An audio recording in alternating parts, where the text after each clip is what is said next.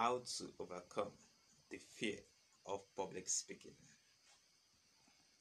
I will tell you my own story of how I overcame my fear of public speaking. The first step I took was to join Toastmasters International and develop the skills needed to become a better speaker.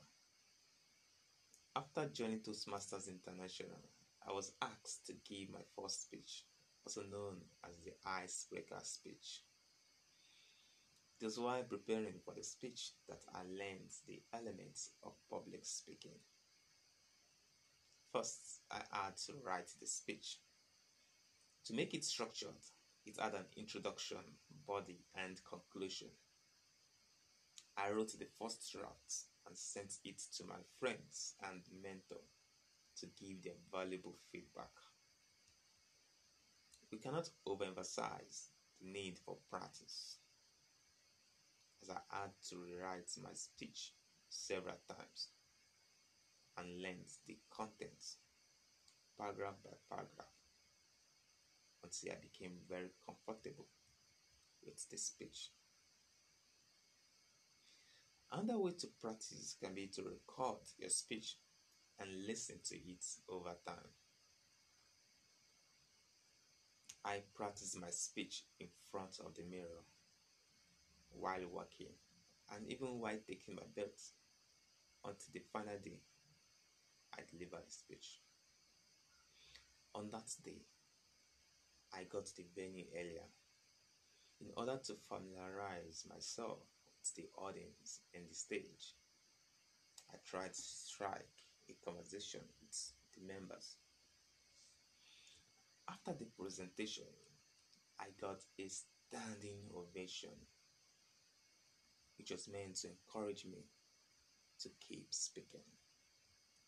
I also received constructive feedback from advanced speakers on what I needed to improve. The constructive feedback I received helped me to start overcoming my fear of public speaking. Overcoming the fear of public speaking is a journey everyone has to take. Public speaking is a contact sport like football. You have to get on the stage and do it. It's amazing what we can achieve when we liberate ourselves from the fear of public speaking. The greatest public speakers in history were one time afraid of public speaking. Abraham Lincoln wasn't always a great speaker.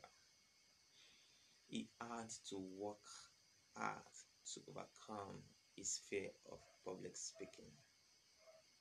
He went at great lengths to eh, speak effectively, communicate his ideas realistically, and influence others. All these practice and preparation would later on pay off when he became a lawyer and president of the United States of America. His persuasive skill helped him in leading the nation through its greatest moral, constitutional, and political crisis in the American Civil War. We have come to the end of this episode. What steps will you take to overcome your fear of public speaking?